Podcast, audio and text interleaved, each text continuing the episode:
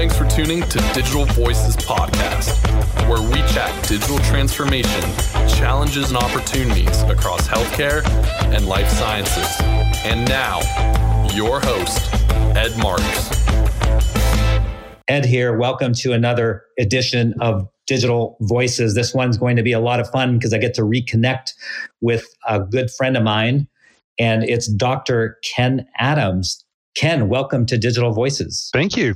Glad to be here. Yeah, it's going to be so much fun. And that's one of the privileges of doing Digital Voices. I get to reconnect with so many of my colleagues who have done amazing things in the world of digital technology, leadership, clinical innovation, transformation, all the buzzwords.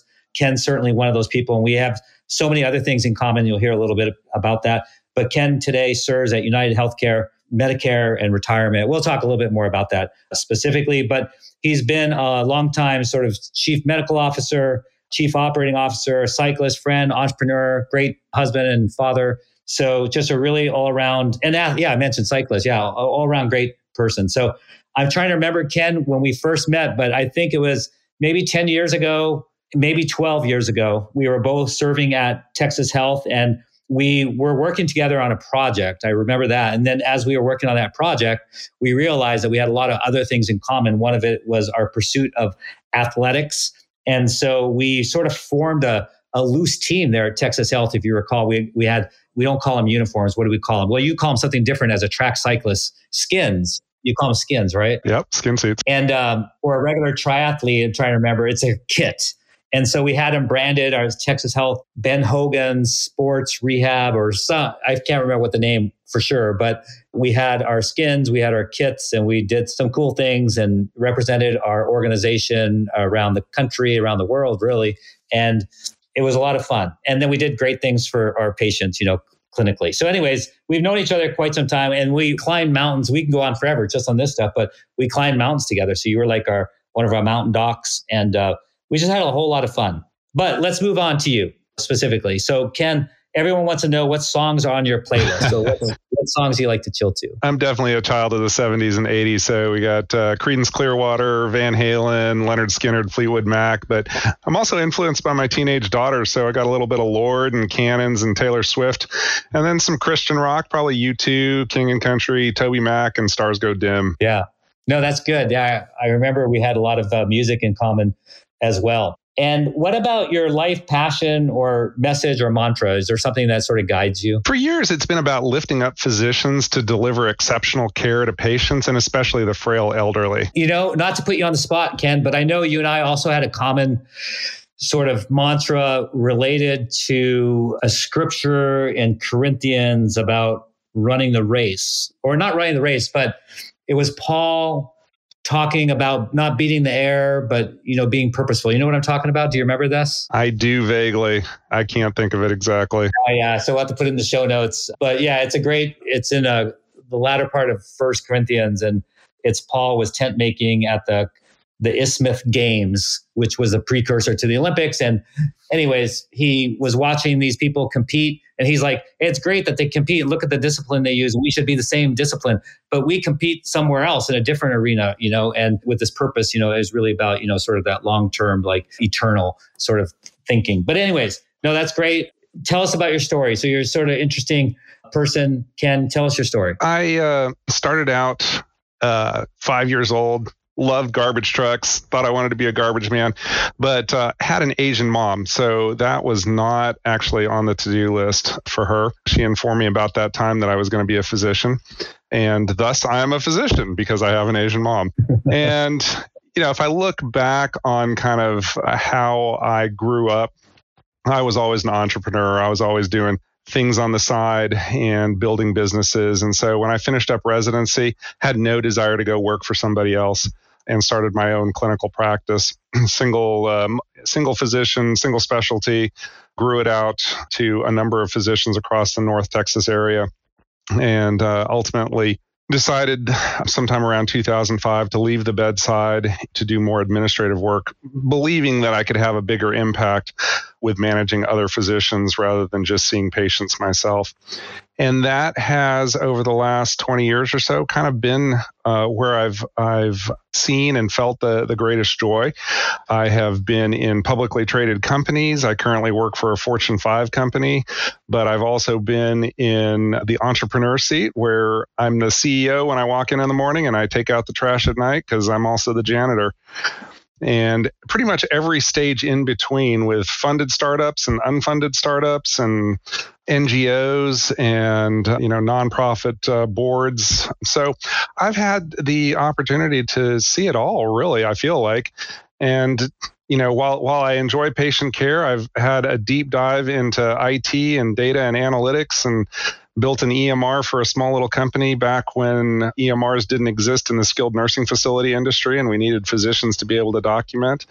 I have to say I've just been really blessed and, and have gotten to to see the world literally and figuratively yeah. through my healthcare profession. Yeah, no, you're definitely one of those uh, renaissance people have done a lot of different things. And before I want to jump into cycling because it's really interesting as well. But before we get there, and I don't want to forget, you have two amazing daughters. I knew them when they were like five and eight. They had started their own three amazing daughters, but two of them started uh, started this uh, paper for water. Can you share a little bit about that? Like, because that that's all about entrepreneurship and giving back. Yeah, absolutely. So actually, when they were three and five, we decided I had the kids for the day, and my my wife was uh, out of town or something, and I just I wanted a project that was going to take all day, so I could entertain them, so I wasn't having to jump from one thing to the next. So we we did these little cutouts of wooden dogs, and they put their handprints all over them, and they actually turned out kind of cute. And we we labeled them dogs looking for a handout and um, they had so much fun doing it that they just they wanted to do it for like the next four or five weekends in a row. So you know at some point my wife's like we don't have any more wall space to hang these up so you need to do something with them so i had my oldest daughter go up to starbucks. She's five years old. She takes her artwork in and she says to the the manager you've got all these other artists in here that and you're selling their artwork. Can i display my artwork here and sell it? And who's going to say no to a cute little five year old with her artwork? So he said yes, and they they had a little art show, and he had his most successful Saturday ever. We raised uh, close to 800 bucks selling these wooden dogs to our kids' friends parents and they ended up keeping about 10% each and they gave 10% to the church and then they took the residual to children's medical center and uh, gave the ceo a check. That, that was the really cool part. The ceo actually came down shook their hands got a photographer to take pictures and then they had some people around clapping their hands and cheering and the girls thought that was the coolest thing. So fast forward we did a couple more of those types of events where the kids make something and sell it. So by the time they were five and eight, they you know had done this several times, and we had a someone who lived in our garage apartment who had uh, just been on a well drilling trip to Nicaragua, and she came over and she told the girls that little girls in developing countries generally don't get to go to school because they're hauling water all day, and then she also told them that a child died every 15 seconds from lack of clean water, and those two statistics really hit home to the girls. First off, they had a little sister who was just barely a year old at the time. So that that 15 second statistic really struck home. And then they were just absolutely pissed that there were no boys hauling water, or, or that's what they thought and they're like we need to change this we need to make it so girls can go to school because at that particular point in time they absolutely love school and so they decided on a plan. They started making these origami ornaments. It takes about an hour now. Then it took them a week or so to make one of them. And they exchanged them for donations. And in the course of two months, had raised a little over 10 grand. So that set them on their path. And as we look back 11 years later, they've raised over $3.5 million and funded 350 water projects in 20 countries. That's amazing. That's why I wanted you to take the story, uh, share the story, because uh, there's so many life lessons from that and g- good parenting as well. Well, now it's going to make the track cycling not as exciting, but I know that you're a big. It's not. I'm boring.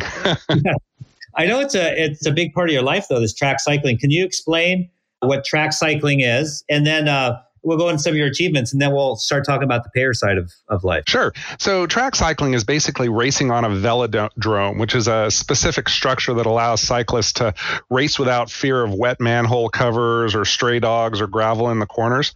The tracks range in size from 167 meters, which is incredibly short and tight and highly banked at either end to about 500 meters. And they're found all over the world The races occur on bikes with a fixed gear, so you always have to be pedaling, and there are no brakes, which is kind of crazy to a lot of people, yeah. but actually makes it safer. I know that's counterintuitive. That's one thing I wish I would have done. And I know when we were hanging out a lot more, something I wanted to try sometime. But yeah, that's pretty cool. But you know, I know you're not going to tell us unless I ask but I want you to share, you know, some of your achievements. I know that, you know, you've raced for our country and things like that, even still today, right? So won a silver medal in 2005 at the Pan American Masters in Havana, Cuba, which was really cool. And I've won several Texas State Masters championships over the last 20 years. And then recently in September, I placed 14th at Worlds. And that was the first time I've actually raced uh, at a world championship. Yeah, that, that's pretty impressive because you're, you know, to whittle it all down 14th in the world. That's pretty amazing accomplishment. What about, do you ever think about some of the things that you learn from track cycling that apply in the workplace or, or vice versa? Oh, for sure. I mean, I would say that in cycling, there's a, a lot of just daily nose to the grindstone, doing the work that needs to be done. And, and then occasionally you get a big win. I mean, seriously, the last time I raced was six years ago to place at Worlds it took six years of training and that it's it's hard to get up every day and and go do that it's about persistence. I, I, would say, you know, all around physically, I'm probably the strongest I've ever been. When I was in my 20s, I was, I, I, definitely had more sheer strength, but my endurance has continued to improve over the last 20 years. And maybe it's not just leveling off. I haven't had a VO2 max in years to check it, but I've noticed that my intermittent fasting routine over the last five years has yielded dividends in my endurance at two hours and three hours. So it's been an evolution and it continues to evolve. So you're obviously, you've got these three wonderful daughters and a wife and a busy career and doing track cycling. How do you fit it all in? I mean, people always probably wonder, hey, how does Ken do that? So actually, I do have something specific. In 2005, we disconnected the cable TV and took the TV out of all our rooms. We have a monitor still left and access to downloaded movies, but the only you know monitor in the house now is in the guest bedroom, and it's out of sight, it's out of mind, and that frees up so much time. And then in 2016, I, I disconnected from Facebook, and that too freed up hours every week. oh, those are good ones. Those are hard ones too. The especially the first one. That that's that's a big one. That's huge. So, and as you mentioned, it paid paid a lot of dividends. And the Facebook, yeah, I thought you just unfriended me, but I guess uh, you just uh, took a break from uh, a long, a six, six seven year break from, uh, from uh, social media. You know, that's cool. But let's talk about payers. So you've worked on both sides, providers and and payers. You know, was there a reason behind the switch, or just trying something new, or just you know, you know, talk about some of the reasons why and, maybe some of the differences between the two? Yeah, so I'd say during residency, I kind of came to the conclusion that the the frail elderly want to stay at home as long as they can and want as much care delivery done in the home as possible. And the data that people are healthier both physically and more importantly, mentally, living at home rather than being institutionalized is, is out there. It's, it's for real. So, preventative care and care to ensure that the patient stays at home is foundational in my mind. So, I started out specifically on the physician side, provider side, trying to impact patient care delivery through my own care delivery in, in what I did on a day to day basis. And I could see 20 to 25 patients a day in the hospital, and that was super rewarding. Still enjoy seeing patients. I don't I don't actually do it much anymore except for my team physician work that I do. But at some point I, I hired some more physicians and I found that through my management and leadership skills, I could impact three to five physicians working for me who in turn could impact 20 to 25 patients each. And I felt like I was leveraging my capabilities. I was promoted to the CMO of a publicly traded company, and that put 117 medical directors under my purview.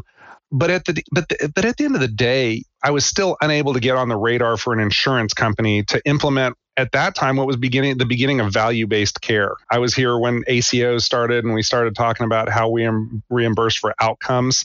And I just didn't really feel like we had a platform to make that happen. So I switched to the hospital side because hospitals have contracts with payers. And really, I was on the front end of, of, like I said, the ACO development. I'll have to say I'm not a big fan of, of hospitals owning ACOs because of the need to drive patients to hospital beds. It's a, it's misaligned incentives, I think. and additionally, I mean, I'm sure you're aware that the 2% withholds for penalties around readmissions, that's not enough to get a CFO to change his mind about how we do things. So, about four years ago, I began to look at the payer side and what kind of impact I could have in the care delivery. And not necessarily out of the goodness of the payer's heart, but there are financial alignments because at the end of the day, elderly patients wanting to stay home, elderly patients wanting to stay healthy as long as possible, elderly patients wanting to get preventative care, that actually leads to lower cost care. So payers actually want to do that for their members. So that's why at the moment I'm on the payer side. I'm really trying to impact care delivery for frail elderly patients. And at the moment, I feel like that's the, the most leveraged spot to be. Yeah. No, it makes a lot of sense there seems to be this historical friction between payers and providers. And I recall, you know, when we were together at Texas Health, you know, even then, you know, we'd have these big battles with whoever the payer was, and they would sometimes be out in the media as you know, every each side was trying to get leverage, and it, and then ultimately we'd come to some settlement, but no one was really happy. Do you think that there's a way, and maybe there's some organizations that already found it, but to remove that friction and have this good working relationship between a payer and provider? That's a tough one. I think we're still a ways from there. I mean, you know, I think we're mostly aligned aligned around trying to deliver preventative care and improving the efficiency of care delivery. We're not really aligned around quality care metrics and utilization management and cost transparency. I hate to lump the physicians in with the hospitals, but they're they're both providers. So based on what we're talking about, I kind of have to. I mean, there's there's ultimately a lot of self protection in the provider world. I know physicians fear that quality metrics are going to be disseminated to all members, and that small patient pools or geographically locating in a, a poor rural area or a poor urban area is going to ultimately skew your quality metrics unfavorably and the whole you know CAHPS scoring driven by members that are unhappy with providers who refuse to prescribe narcotics and those are all things that that happen but they happen across the United States and across all patient populations. And at the end of the, day, I put a lot of value in the quality metrics that we're producing and yet we get so much pushback like that's not my patient population you know or, or my patient population is different or my pool of you know community members that i can pull from is different than everybody else's. And it's just hard. And i know you know I, I alienate i think a lot of my physician coworkers when i say we need to move to to a more nationalized system with transparency on cost and quality. I mean for the most part services currently are based on a percent of medicare so we're we're kind of at a national system for pricing. And, you know, 75% of current graduates are employed by groups. They're not individual practitioners anymore. So, you know, the days of independent practices are waning. And, and I think we're moving more towards kind of that nationalized system. And I want to tell everybody to not be as fearful of it as you, as a lot of people are because we're kind of already there we just we just need to work on improving it. Yeah, yeah. You know, um, with digital voices, we speak with leaders like yourself from both the payer side, provider side, and other parts of healthcare, and everyone is well intentioned and has the right heart in it. You know, and so, but there always seems to be this friction. That's why I asked the question, and and I've postulated that perhaps one day, yeah, short of a national system, we might have a truly vertically integrated system, meaning it could be an organization like yours, like United Healthcare, that gets with, uh, I'm making up this example, but let's just say all the Catholics systems become one and this United, and then Amazon bolts on, and then a pharma bolts on, and a home care bolts on, and you have this the entire system in a single, you know, and with broad depth of coverage across the country and clinically breadth and depth of services. I just wonder if that might be something that we come to. So in a way, it's it's not a single national solution, but it's it's kind of getting bringing the, all the pieces together. But even more, you know, stronger, like what you get, what you get when you bring in the retail component, like a CVS or Walgreens, and you bring in the big tech, like Amazon or you know someone like that. Yeah, it's just kind of we live in interesting times, but I'm it always makes you feel better knowing that people like you, Ken, are out there, you know, serving as a CMO. And so Tell us a little bit about your role as CMO. you know working on the payer side? Yeah. So interestingly, within our organizations, I mean, it sounds like Ken CMO, big deal. Well, there are four or five levels of CMOs above me. So I mean, I'm I'm a cog in the machine. I am the CMO, COO for Texas. We we have 650,000 lives in Texas. So in my own head, I'm kind of a big deal, but in the grand scheme of things, I'm really not. In Texas, we have 100% of our membership that's now delegated essentially over three large entities and, and, a couple of smaller entities. So, what I do compared to what some of the other CMOs within United do, do does is completely different.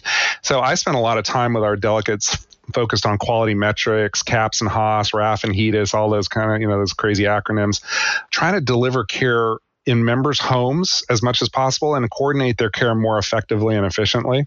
And then the other cool thing is that while I'm in UHC, I've, I've been able to be an entrepreneur, or maybe I think they call those intrapreneurs. Yes. I've built out a case management team that initially was focused on West Texas because we have a really interesting space with very few providers and not a whole lot of infrastructure, and yet a whole bunch of patients who love this concept of an LPPO where they don't have to have a PCP, they don't have to have someone telling them what kind of care they can deliver because by gosh, they can get on Google and figure out their own care. And as a managed care CMO, that's horrible. Yeah. because the average individual is actually really not good at managing their own care. Whatever they think they, they can do on Google, they don't do a great job. So, anyway, I was able to create a care management team that now, by the end of 2023, we're going to be over the entire Western United States, everything west of the Mississippi, with 31 nurses that are local that are reaching out to our, what we call our PSUs, our persistent super utilizers, and really trying to have an impact in their care delivery, and it's it's already been shown. I mean, we're we've got like a $251 PMPM savings demonstrated specifically from reduction in readmissions and and hospital ER visits and it's really around these local nurses. So that's our magic mojo. Like I'm, I'm giving out our secret sauce here. They have a local area code when they call the patient. Yeah. That's it. nice. It's not an 800 number. It doesn't say United Healthcare. It's just a local area code. And so the, the member picks up and the nurse is able to engage with them and talk to them about, hey, you know, that CVS down the road during uh, carpool time, like three o'clock in the afternoon, don't go there. You can't get in the parking lot. And hey, wasn't it awesome to watch the Wildcats win, you know, at the local high school football game Friday night? So they they immediately build up a relationship. And it's it's amazing what we're able to do. That concept yeah, I've heard a couple times. I don't. I'm not that they actualize it, but people have talked about it. Like I've led a couple workshops recently where if you could describe the best solution, it was similar to what you're talking about. They use sort, of the word like Sherpa, you know, from mountain our mountain climbing experience. Yep. But you know, you, so you're my CMO. No one can see this because this is uh, audio, but we actually have video as we're recording, and this is my United Health card. So you're my CMO. awesome. Your uh, six hundred ninety thousand uh, people in uh, Texas. So now I know who to call. I, I there you go. If You got a problem and that's just that's just Medicare. We got we got another two or three million E and I oh, employer yeah, and individual. Right. Yeah, I'm on the employer side, of course, but yeah. But anyways, so I'm not cool. your CMO. I guess not, but you'll still help me. I, I maybe absolutely. Oh, nice to you.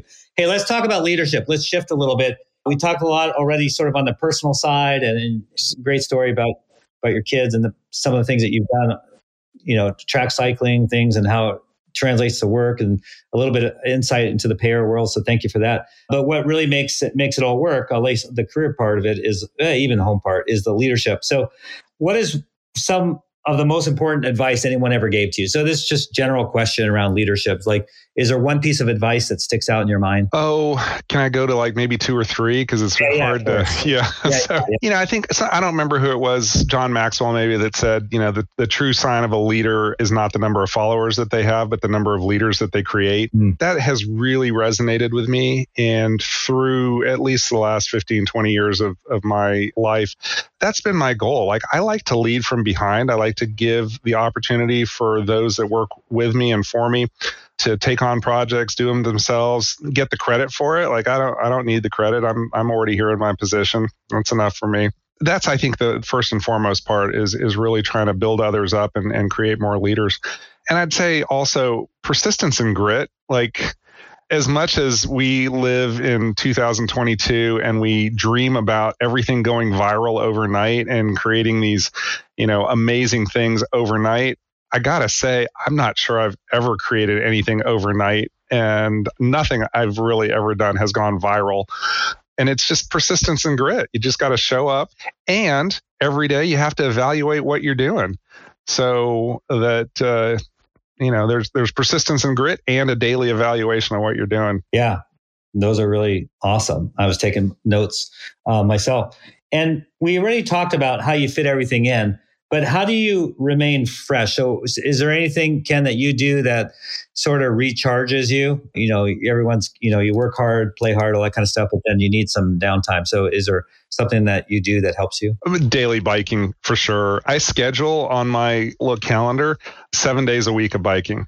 And the reality is, I, I rarely, if ever, get seven days. But unless I schedule it, if I don't yeah. schedule it, then I'm like two or three days of biking. But I can I get five to six days a week consistently, and every eighth week or so, I get a full seven in. But if you don't schedule it, it just doesn't happen. And that's that's where I do a lot of my kind of like critical thinking. And I pray on my bike. I don't I meditate too, I think. I keep my eyes open. But it's just really rejuvenating. And I and my wife can tell I'm like you know, she she will reach out and like, hey, it's obvious you have not biked in three or four days. Why don't you go for a bike ride? so it's it's a necessity. And you know, at the beginning of 22, I got this little neat device called the Muse. I don't know if you've seen it. It's a little thing that you strap around your head and, and connects to your phone, and it's supposed to track your theta waves and when you're in a meditative state. Because I've, I've always tried to figure out how to add more meditation in my life. And despite the fact I know it's the thing I should do, I just can't consistently do it.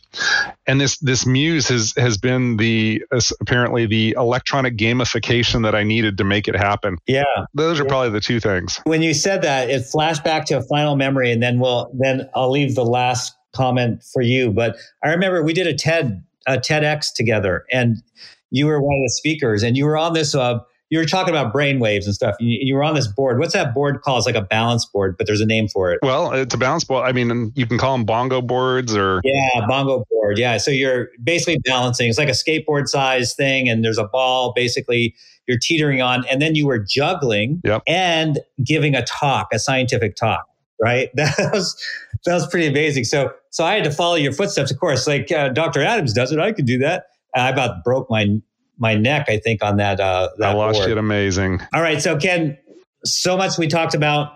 Is there anything we missed or anything you want to double down on? I'm assuming that the people that are going to be listening to this are, are healthcare leaders or leaders in the IT world. And you know self-care is especially coming out of covid and the pandemic is is just so important. I, I see so many executives who think they need to work 60 80 hours a week and neglect their health they neglect their diets. And that is is something if i'm going to leave people with a piece of advice don't do that. Take care of yourselves. Wise words from our cmo friend, colleague, Dr. Ken Adams. Ken, thank you so much for being part of Digital Voices. Thank you. All right, that wraps up Digital Voices. And as we end, just a shout out to our DJ, Megan, and producer. Thank you for all you do to make Digital Voices a success. Thank you for listening to Digital Voices Podcast with Ed Martin. If you enjoyed this episode, subscribe on your preferred streaming service and leave a rating and review. And most importantly, thanks again for listening.